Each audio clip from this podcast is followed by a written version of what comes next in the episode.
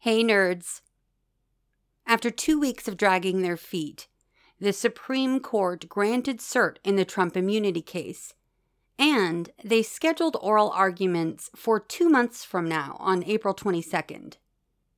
This means that this case cannot go anywhere in the district court until a decision is made, which probably won't come until late June, especially considering that this court has made embarrassingly few decisions for being halfway through this term.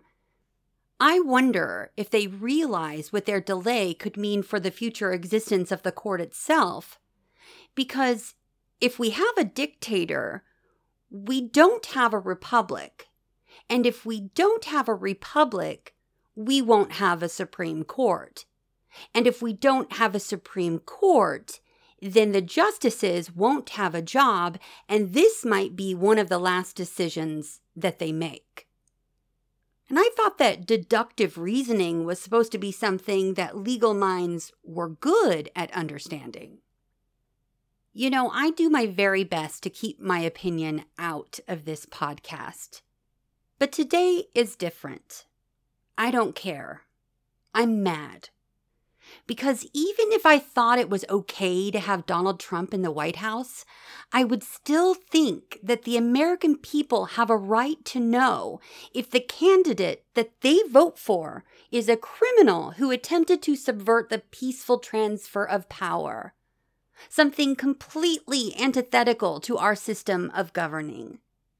And there is no way for Americans to know that if a trial is not held before Election Day.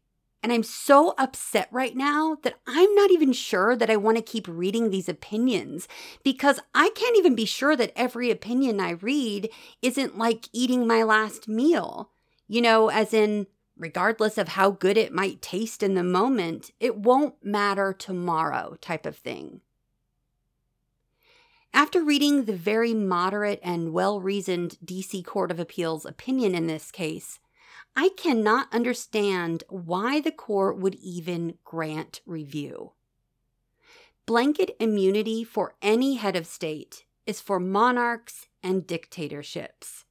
We are a constitutional democracy, a democratic republic where power is shared and no one is above the law and the rule of law is above us all.